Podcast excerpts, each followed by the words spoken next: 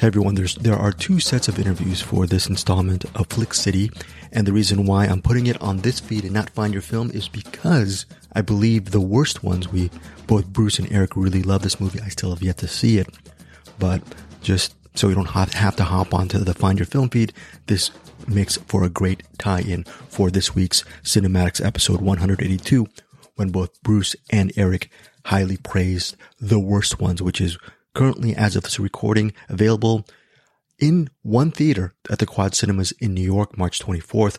But then go to Kino Lorber's website. I will put the link in the notes where you can actually check out the worst ones in hopefully a city near you, near you, or if not, you can actually get it on physical media as well. I believe in May. So the worst ones, quote, I'm looking at IMDb right now. I'm hopefully over the weekend, I'm going to check out the worst ones.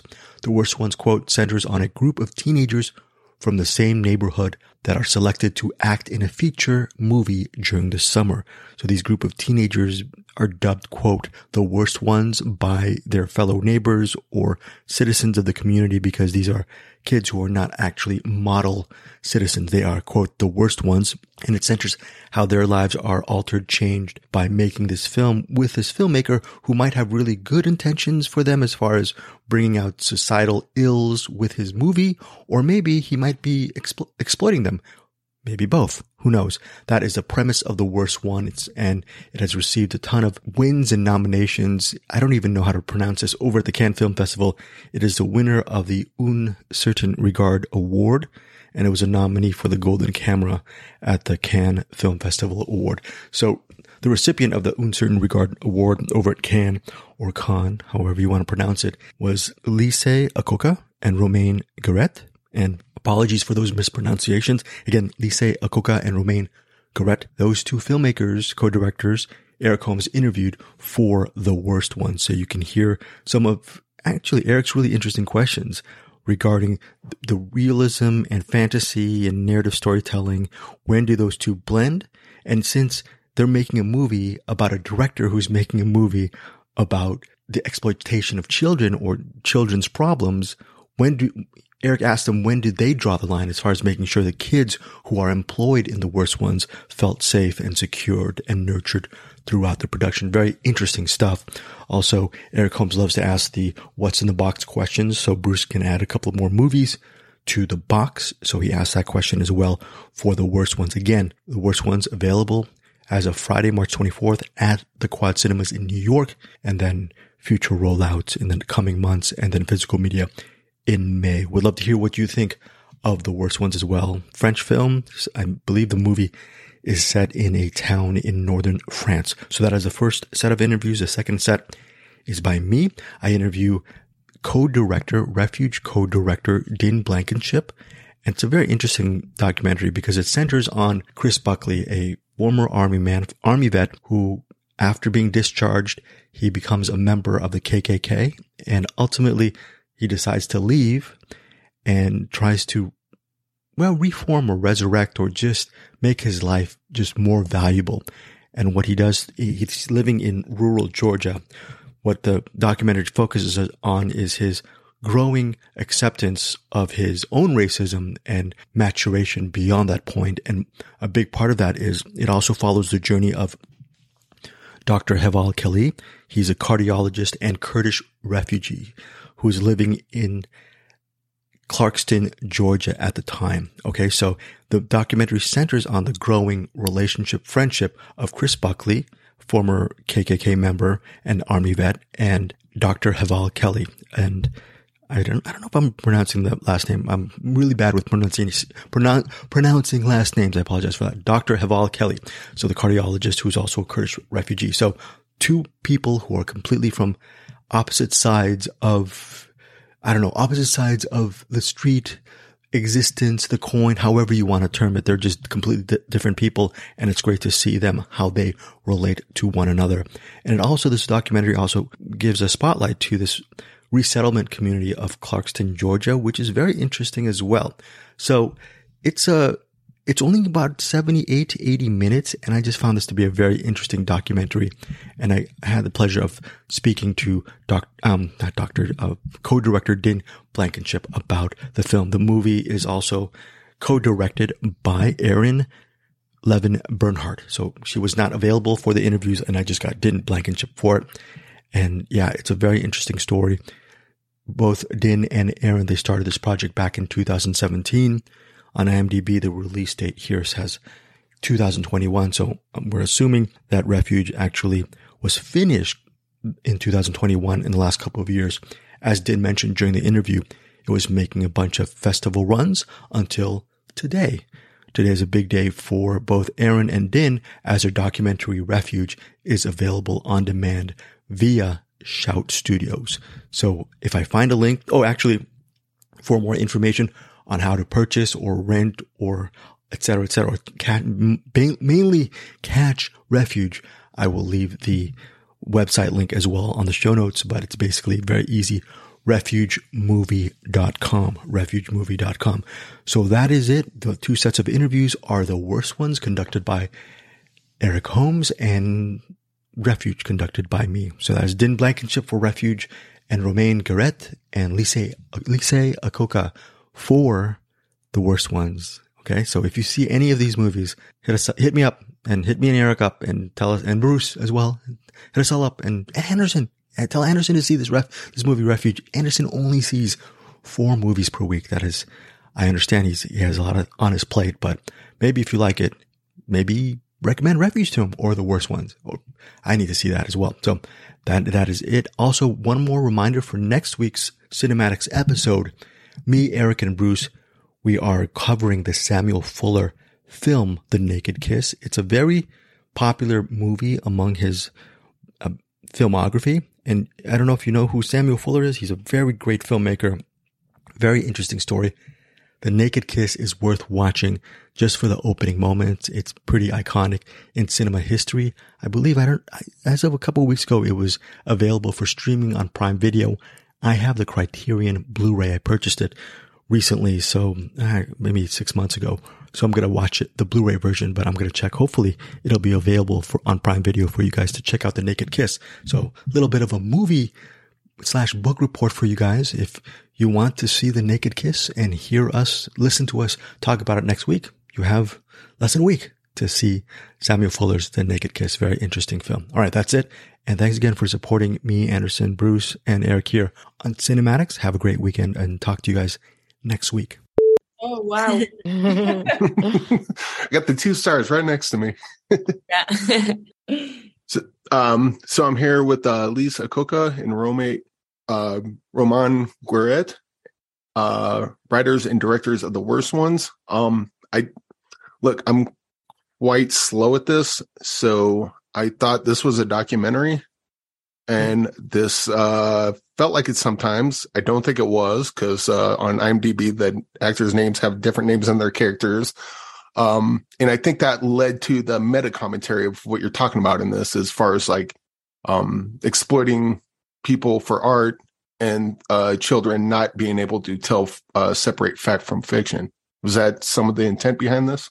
Euh, donc euh, au début, moi je pensais que c'était un documentaire. finalement, tout le long du film, je pensais ça. Après, je suis allée sur euh, DB et euh, j'ai vu qu'il y avait des noms différents euh, pour les personnages et les acteurs. Et donc j'ai compris que c'était pas un documentaire. Mais finalement, ça, ça m'a fait comprendre vraiment ce que était l'intention de, de, j'imagine vous aviez, euh, c'était de parler euh, de, de, comment on peut exploiter des enfants euh, dans des dans des tournages de films et qu'est-ce que ça veut dire, enfin finalement, d'utiliser des, des, des, enfants quand on fait de films. Et est-ce que est-ce que c'était ça, enfin, est-ce que j'ai bien compris ce que vous aviez intention de faire? Euh, oui, tout à fait. Euh, c'est assez courant que les gens euh, euh aient la sensation euh, ou pensent qu'il y a que c'est du que c'est du documentaire ou en tout cas qu'il y a une part documentaire dans le film. c'est vrai que nous, on le prend aussi comme un compliment parce que ça veut dire qu'il y a une sensation de, de réalisme. Euh, qui est présent, euh, mais euh, on tient quand même toujours à, à, à, dire que la fabrication de ce film, c'est fait comme la fabrication d'un film de fiction classique, c'est-à-dire avec un scénario qui est écrit, qu'on respecte au moment du tournage, avec des acteurs qui apprennent leur texte. euh, mot pour mot et qui jouent et qui ont appris à jouer. Euh, et c'est aussi euh, pour ça qu'on a choisi ces enfants. C'est pas parce qu'ils ressemblaient euh, trait pour trait seulement aux personnages du film, et c'est pas pour la difficulté de leur vie, mais c'est aussi pour leur talent et leur et leur don inné pour pour pour le fait de jouer, de, de jouer la comédie. Peut-être que je te laisse déjà traduire ça et, et, okay. et, et je continuerai. Yes, I I, I think that you got it the right way. And a lot of people do have a feeling that they're watching a documentary and, uh, it, there is a documentary part in the movie. And when people say that, we take it as a compliment because it means that there is a feeling of realism that is there. But we always like to, um, specify that it is a movie that was made the way a fiction film is, is made.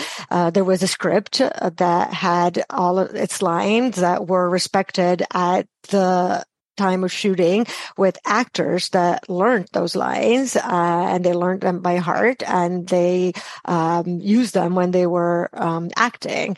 And we chose those kids not because they looked like the characters that we had in mind but because they came from, um, you know, because they, and they did come from a difficult background like those characters, but the reason we chose them was their talent and uh, the ability that they had to act and to be um, full-fledged actors who turn the text into life.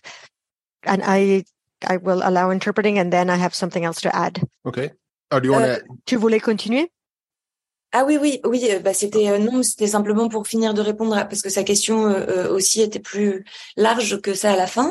Euh, non, ça peut simplement dire que oui, effectivement, c'est c'est un film qui interroge la responsabilité d'un cinéma qui est parfois un peu vorace.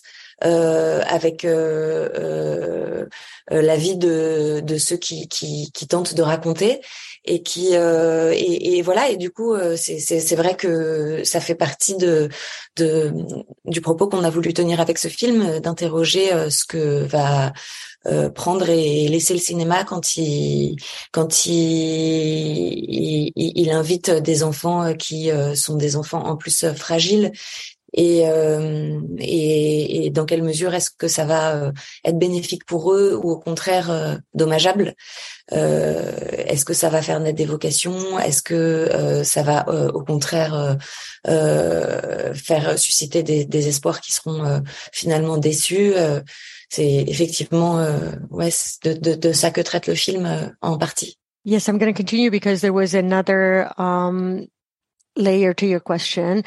And yes, it is a film that asks questions about responsibility of cinema, which sometimes can be a little greedy regarding the lives of those that mm, are protagonists of the storytelling. And um, it's true that mm, we wanted to explore what happens when um, cinema uh, covers that, what it takes and what uh, it leaves behind. And when you uh, include uh, children and on top of that, mm, children from a fragile environment, uh, to what extent is that beneficial for them? Or on the contrary, can it be um, negative for them? Uh, can it create damage? On the one hand, can it uh, allow the birth of vocations or on the other hand can it uh, lead them on with um, generating hopes that are easy to be let down? Um, so yeah this is definitely something that to some extent the movie uh, deals with. And um, what kind of uh, steps did you take? Um, i'm sure you probably scared to death for falling into the same trap that the characters in the movie did. Uh, what kind of steps did you take to make sure that you weren't doing the same to your child actors while making a movie about that? Qu'est-ce que vous avez fait pour éviter de faire vous-même les erreurs que le réalisateur fait et dans le film? Et parce que j'imagine que vous avez vraiment peur de, de, d'être vous-même dans la même situation. Donc j'imagine que vous aviez euh, eu des, des, des, des idées, des, des, techniques, des méthodes, des choses que vous avez fait pour éviter ça? En fait, c'est un film qui s'inspire aussi de des réalisateurs qu'on a pu observer. Euh, côtoyer, euh, mais en fait c'est c'est un peu une fusion de tout ça et nous-mêmes euh, parfois, alors on on dépasse jamais les limites comme Gabriel les dépasse dans le film, mais je veux dire ça fait partie aussi du travail de se poser la question de où, de jusqu'où on peut aller pour le film, pour notre film, et c'est une question qu'on se pose en permanence, d'autant plus que c'est le sujet effectivement de notre travail, donc on fait très attention à ça. je crois que pour essayer de euh, d'éviter le maximum d'erreurs. On travaille beaucoup, beaucoup en, en amont avec les enfants. Euh, et l'idée, c'est hum, qu'ils puissent arriver sur le plateau en sachant exactement ce qu'ils ont à faire, en connaissant leur texte euh, mot pour mot euh, de façon très très précise, pour qu'ensuite on puisse s'amuser ensemble à, à, changer des choses, mais qu'en tout cas, euh, quand on arrive tous euh, avec le stress, la panique et l'angoisse, on, on, on, sache exactement où aller ensemble. Et je crois que ça nous évite pas mal de moments d'hystérie, comme on peut le voir dans le film de Gabriel. Et, euh, et puis voilà, après, euh, avec Lise, on a écrit un film en se disant que c'était important aussi euh, de s'inclure nous-mêmes dans cette critique, parce qu'on fait aussi du casting sauvage et c'est des, des problématiques qui, qui se pose aussi à nous. Et donc euh, dans un sens euh, on se critique aussi. C'est un film qui est une critique mais aussi un hommage au cinéma. It's a movie that is inspired by filmmakers that we were able to observe to spend time with to work with. But there's a little bit of uh, a mix of all of these elements. And um, sometimes um, there is a risk of crossing those uh, limits, those borders, the way uh, Gabriel does in the movie.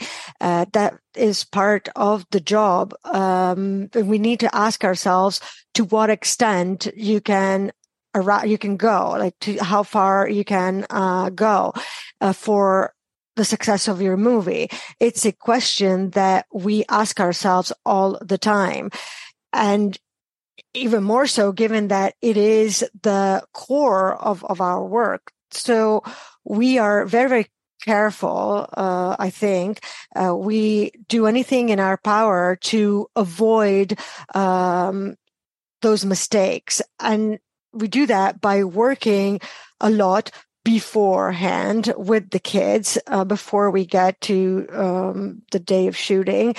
And the idea is for them to get on set to arrive there knowing exactly um, what they need to do, knowing their lines by heart uh, in a very, very specific, precise way so that they're relaxed about that. And when we are shooting on the day, we can play together. We can decide to change things if we want to do that. But when inevitably the stress and the panic and the anxiety of being on set takes over, we know what we want to do together. We know what our objectives are. And we can avoid this way moments of um, hysteria when we lose it, the way we see Gabriel doing in the movie. And um, having said that, Liz and I wrote a movie telling each other that it was very important to include ourselves in this kind of criticism because we also work as um, street casting directors. And so all of these issues come into play and we do ask ourselves these questions all the time. So to some extent, we are also very self-critical. And so it is a film which is critical towards the world of cinema, but at the same time, it's also an homage, a tribute to cinema. That's wonderful. Um, also, uh, with the writing credits, uh, besides, uh, Lisa and Roman, uh, there's, uh, and I'm going to mess the names up, but Eleanor Gurry, who has a screenplay credit, and Catherine Paile, um, has a collaboration credit. What's the collaboration credit? Donc, euh, dans le scénario, il y a deux autres noms qu'il a dit. Et euh, euh, donc, il y a quatre personnes. C'était, qu'est-ce que ça veut dire que c'était des collaboratrices? Qu'est-ce que, comment est-ce que vous avez travaillé avec les autres deux co-scénaristes? Alors, euh, Éléonore Guret, elle a vraiment co-scénarisé le film avec nous, donc on a écrit le film toutes les trois euh, pendant trois ans, euh, euh tous les jours. et Catherine Paillet, elle a fait ce qu'on appelle une consultation au scénario, c'est-à-dire qu'elle est intervenue deux trois fois pour lire là où on était du scénario et nous et nous nous donner des conseils, euh, ses ressentis euh, euh, en ayant plus de recul puisqu'elle n'avait pas euh, travaillé au quotidien avec nous pendant ces trois années d'écriture. Um, so Eleanor um, was truly a co-writer, meaning that she sat down with us over the course of three years and she wrote with us every day. Um, whereas Catherine Payet, had a role that we call um, script consultant. That means that she came in two or three times reading what we'd done, uh, reading the script, and then she would give us advice um, based on what she thought. And she could do that in a more detached way because she hadn't been involved on the day to day over the three years of writing. Okay. And um, uh, one last question. Uh, first of all, uh, thank you for being very forthcoming. This has been great. Um, but uh, my co-host has a uh, we have a what's in the box segment. We have a box, and people put movies in the box. These are movies that are either personal to you or maybe you feel are underseen. Would you like to put a movie in the box for us to watch later? Donc euh, d'abord euh, merci, euh, j'ai vraiment apprécié comme vous êtes très ouverte. Et après je voulais vous dire que dans notre émission on a un jeu qu'on fait et on demande aux gens de nous parler d'un film qu'elles aiment parce que après euh, c'est un conseil hein, comme ça on dit à nos spectateurs qu'après euh, on suggère de regarder ce film. Donc euh, et on appelle ça what's in the box c'est quoi que dans dans dans, dans la boîte. Enfin c'est le film qu'on met dans la boîte disons. Donc c'est quoi que vous que vous voulez mettre dans notre boîte? Moi le premier film qui, qui me vient c'est un film qui qui s'appelle Winter Sleep euh, de Nouri Bilge Ceylan et qui est un film assez long mais très très beau euh, et moi qui est un des films qui m'a le plus marqué dans tous les films que j'ai vus dans ma vie. Um, okay. Donc, uh, so the first film that I can think of is a film by the title uh, Winter Sleep by Nuri Bilge Ceylan, uh, and it's a long film. It's very beautiful. It's one of the films that have uh, left the deepest mark uh, in my life, um, considering all the movies I've seen all over the course of my life. Et moi, je dirais, euh, et moi, je dirais un film qui s'appelle L'esquive d'Abdelatif Keshish, euh, qui est euh, un peu euh, comme euh, un film euh, référence pour nous, notre travail, et qui, je pense, n'est peut-être pas très connu chez vous, parce que j'allais vous parler, vous donner des d'autres grands films, mais connus peut-être plus chez vous. Et ça, c'est peut-être euh, une bonne façon de le découvrir. I would put in the box a movie by the title Games of Love and Chance by Abdellatif Kechiche, uh, which is a movie that I consider as a um, deep reference for our work. And I don't think it's very well known uh, in the US. And therefore, I wanted to bring it up uh, because I could have other movies that I could mention, but this one is not so well known. And so it could be a really good way of getting to know it. Well, I've not heard of any of those, so those are great picks. Um, Lisa, je Roman. connaissais pas ni l'un ni l'autre, donc euh, c'est vraiment euh, très bien que vous aviez suggéré ça. Uh, Lisa, uh, Roman, thank you for uh, taking the time, and Lilia, thank you for translating as well. You're you. welcome. Thank you very much. First of all, Din, this is a very interesting documentary because I was looking at the Instagram feed and just the whole labor of love behind this doc. This is not a doc that was made overnight. Can you just talk the long, arduous process on getting it to screen, to digital platform, just basically to getting it out and the perseverance involved? Oh yeah, it's been we've been working on this since 2017. So we started making this in response to the riots in Charlottesville in 2017. Um, Erin and I had both gone to UVA. That's where we met, and we felt like there was this rise of hate and extremism, specifically white nationalism, that felt like something that needed to be addressed. And I think when we were seeing neo Nazis and white supremacists storm the streets of this city, that um, meant a lot to us. Um, we felt called to action. And so we started making this film in response to that. And we started by filming in the Clarkston community because we felt like the refugee community in Clarkston um, needed their voices to be not needed their voices to be heard. We felt like their voices needed to be heard in this moment. And, um, you know, they're a community of people who have been the survivors of their own forms of nationalism in their home countries, um, the survivors of hate and extremism. And they knew really intimately what happens when polarization goes unchecked and becomes tribalism. And, um, you know, they know the cost of that. And so that's where we started. And then Chris was introduced to one of our main characters, Heval, which you see in the film. So that really uh, was not something we expected, I'll say. And so we were filming with them for about a year and a half, editing for about two years because it took us a long time to. We knew the stories were related, Chris's transformation and this community of Clarkston and Chris and Heval's ultimate friendship, but it took us a long time to stitch them into one story. Um, and a lot of that was because of the story we thought we were telling that took such a big shift. But yeah, two years of editing, film festivals, and then we got connected to the awesome team at Shout who's helping us get this out to the world. So it's been quite the journey.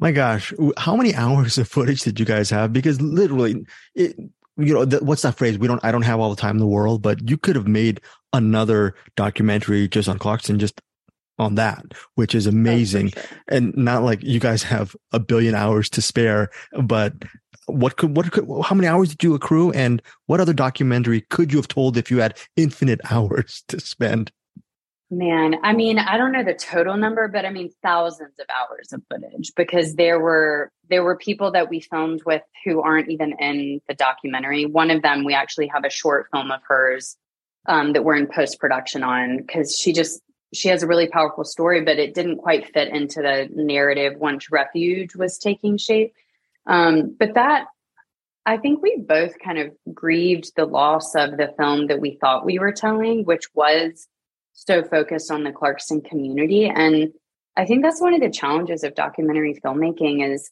kind of um, holding the vision that you have for the film loosely and recognizing when you might need to shift and pivot and be willing to let go of something that you really cherish if the story kind of requires that. Um, so, I mean, I think we could probably make five other documentaries with the footage that we have. And um, yeah, yeah. But yeah, the Clarkston community deserves its own series of, because um, there's just so much to be said and understood about this, this community. So, what was it like directing both Val and Chris, both absolutely different people?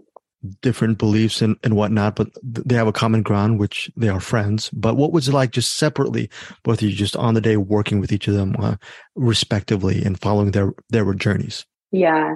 Well, so um, my partner on the film, Erin, is also a white Southern woman. And, you know, from the beginning, we recognized um, the kind of limited ability that we might have to capture this film as white American born women. And so um, we brought on a crew.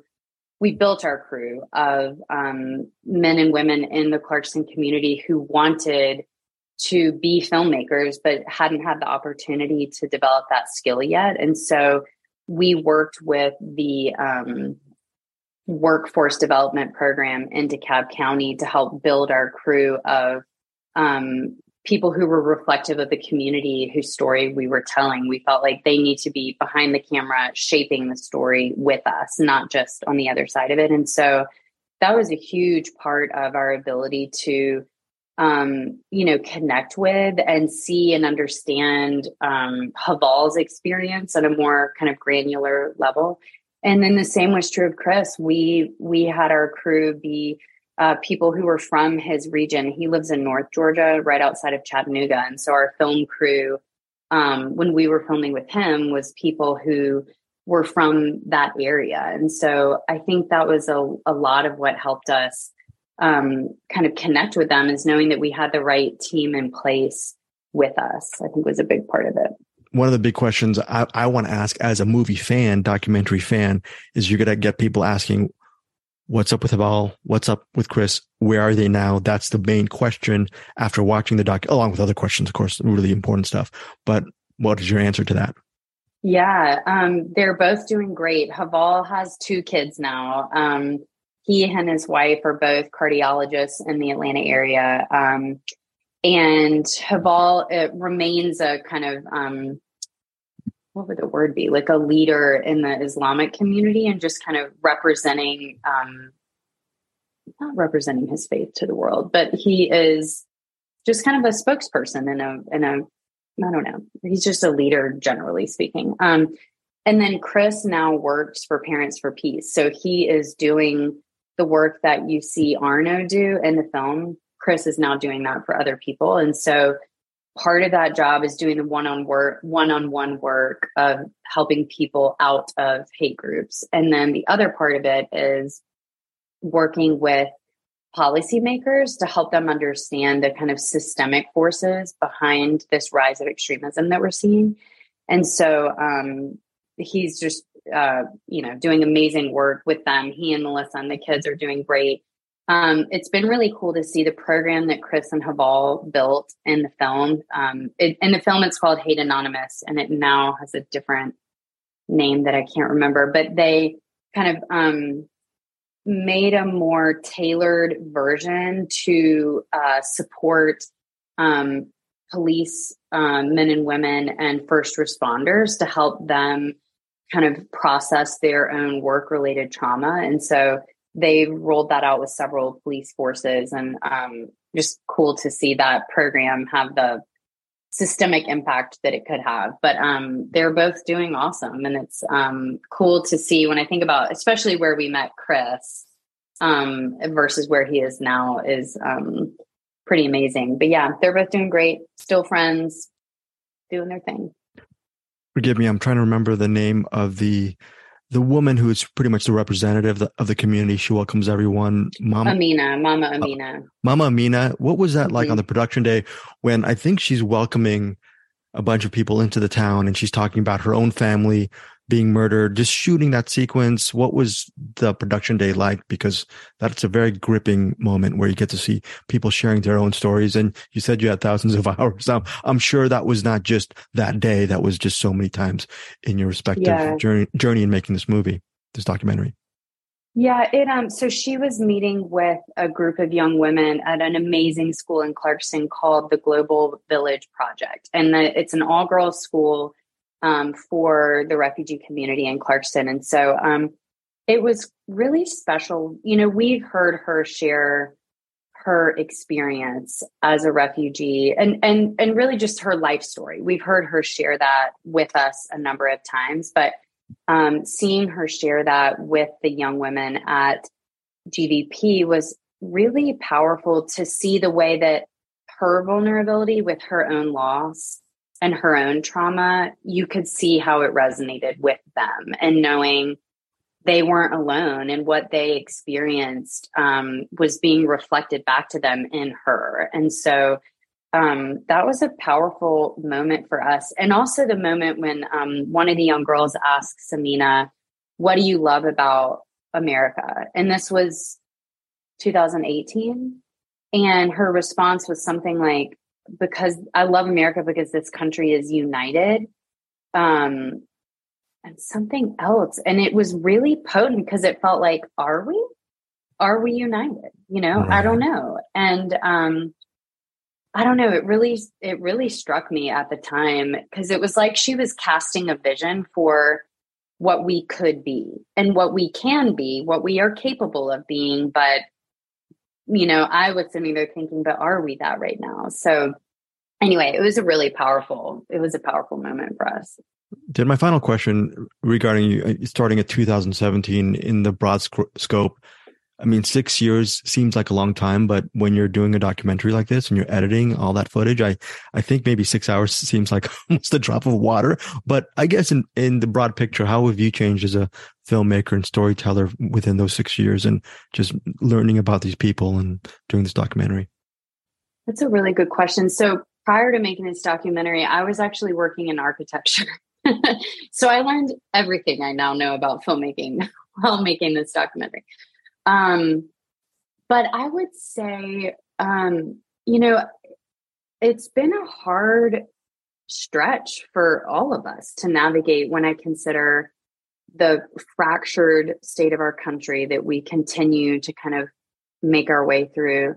When you consider COVID and even the impact that COVID had on that specifically, um, I think I feel just weary by that. And I think a lot of people do. And walking through this journey with Chris, with Heval, with Amina, with Melissa has given me, it gives me hope, you know, for what could be that healing is possible. Um, and so I think as I consider just kind of the impact that they've had on me personally, it makes me feel hopeful in times where I think I could otherwise just feel despair of like, how are we ever going to come back together? How are we ever going to see one another as humans, not as, you know, villains who voted for somebody differently than we did? Um, so I think that I've just walked away with a lot more hope that I think I wouldn't have were it not for making this film. Um, yeah.